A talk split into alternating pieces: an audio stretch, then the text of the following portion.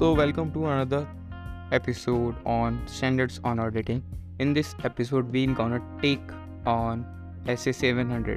वैसे तो S A seven hundred और सी ए फाइनल के ऑडिट का ज़्यादा इंपॉर्टेंट पार्ट तो नहीं पर कुछ छोड़ के नहीं जाएँगे। तो एस ए सेवन हंड्रेड का नाम क्या है? Forming an opinion and reporting on financial statement इसको शॉर्ट में बोलेंगे फाओ रोफस फाओ रोफस forming an opinion and reporting on financial statement okay objective क्या है इस ऐसे के हिसाब से? तो ऑब्जेक्टिव क्या है? ऑडिटर को ओपिनियन फॉर्म करना है based on the valuation of conclusion वो जो बनेगा ऑडिट एविडेंस ऑप्टेन करने पर से। Basically to express clearly that opinion through a written report तो बेसिकली अभी क्या क्या शुरुआत में अपन ऑडिट में पढ़ा था कि ऑडिट सबसे पहले स्टार्ट कैसी होती है? ऑडिट एविडेंस ढूँढने से फिर कंक्लूजन बनाते हैं फिर ओपिनियन देते हैं। तो इधर क्या बोला है कि ऑडिटर का ऑब्जेक्टिव क्या है? To form an opinion based on evaluation of audit evidence based on evaluation of of the conclusion drawn from the audit evidence obtained and to express and uh, that opinion through written report. Okay? तो objective तो अपन ने यहाँ पे दी है। अपन बात करते हैं किसकी?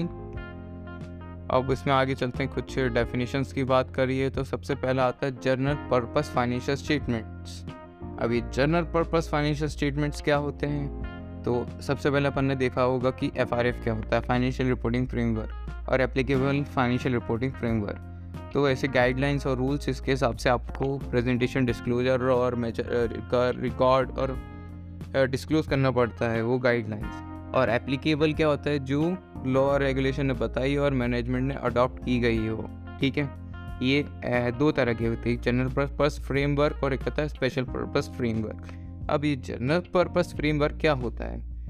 तो ऐसा फ्रेमवर्क जो जो जर्नली एक्सेप्टेड हो अगर ये कहेंगे तो कुछ समझ में नहीं आएगा जनरल पर्पस फ्रेमवर्क ठीक है?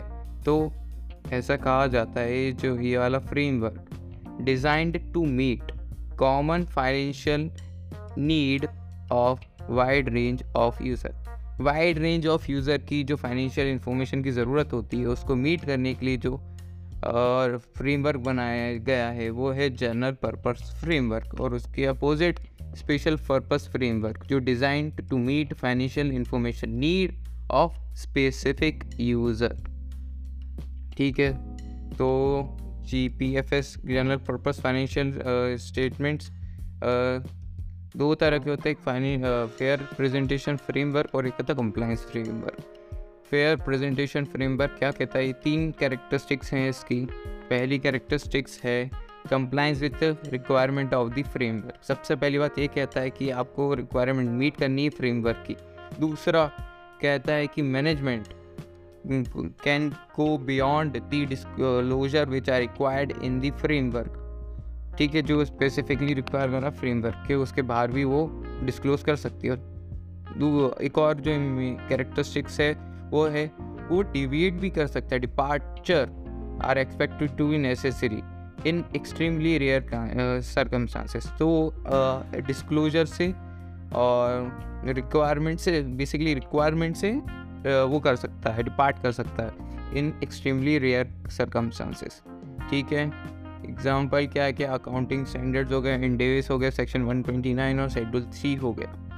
अब हम बात करते हैं कंप्लाइंस फ्रेमवर्क के बारे में। कंप्लाइंस फ्रेमवर्क क्या है? Refers to F R F that requires compliance with the requirement of the framework but does not contain acknowledgements as above. ये सब कहता है कि जो रिक्वायरमेंट है बस उसको पूरा कर दो, उसके अलावा कुछ भी नहीं कहता है। एक्चुअली रियल लाइफ में ऐसा कुछ होता नहीं है और इसके कोई एग्जाम्पल्स भी नहीं है। ठीक है, अब अपन बात करते हैं language to be use in audit report audit report में जो लैंग्वेज यूज़ करेगी, वो अब डिपेंड होगी ऑन द बेसिस ऑफ़ आपने कौन सा प्रेजेंटेशन फ्रेमवर्क यूज़ करा है।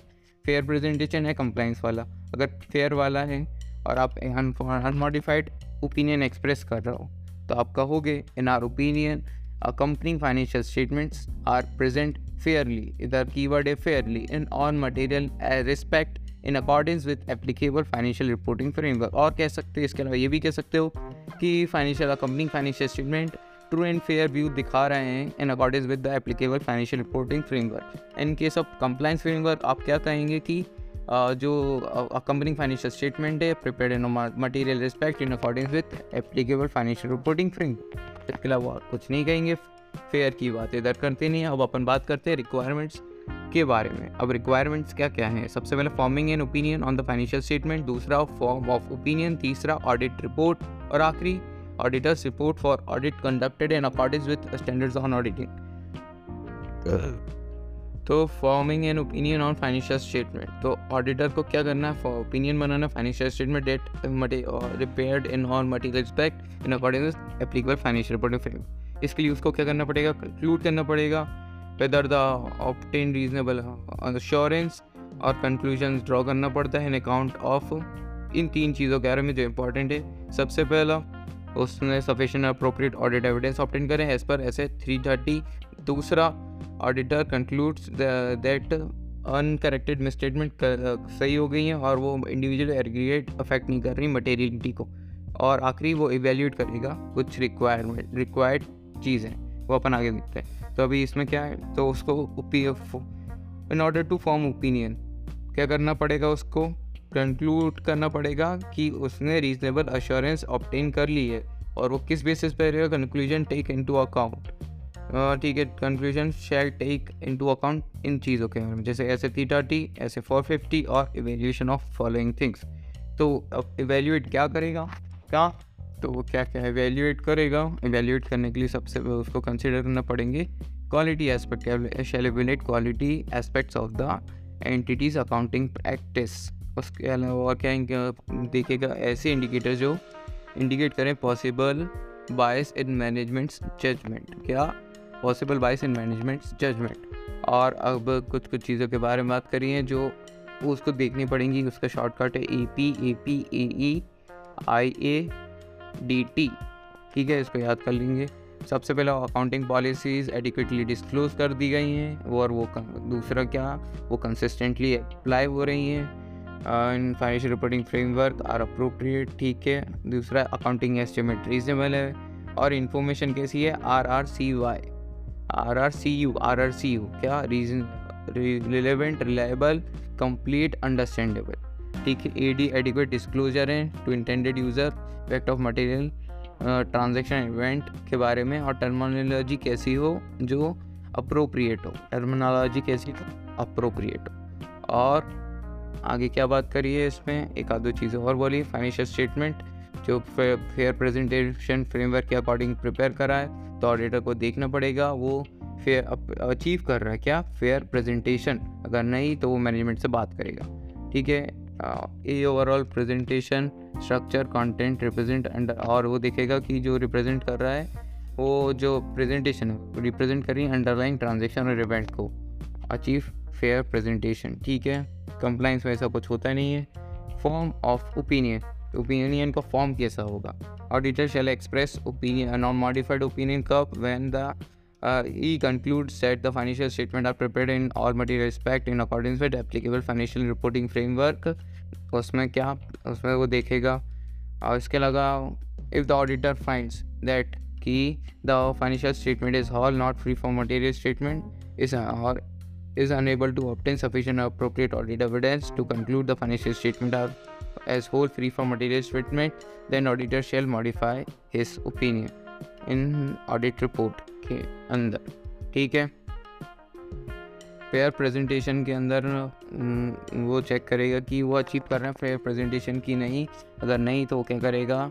मैनेजमेंट से बात करेगा discuss the matters with management and shall determine whether it is necessary to to modify opinion और कंप्लाइंस देख कर रहा है कंप्लाइंस तो auditor is not required to evaluate the financial statement achieve fair presentation पर अगर वो मिसलीडिंग है तो वो करेगा क्या डिस्कस करेगा मैनेजमेंट के साथ और बात करेगी कि मॉडिफाई करना चाहिए कि नहीं करना चाहिए report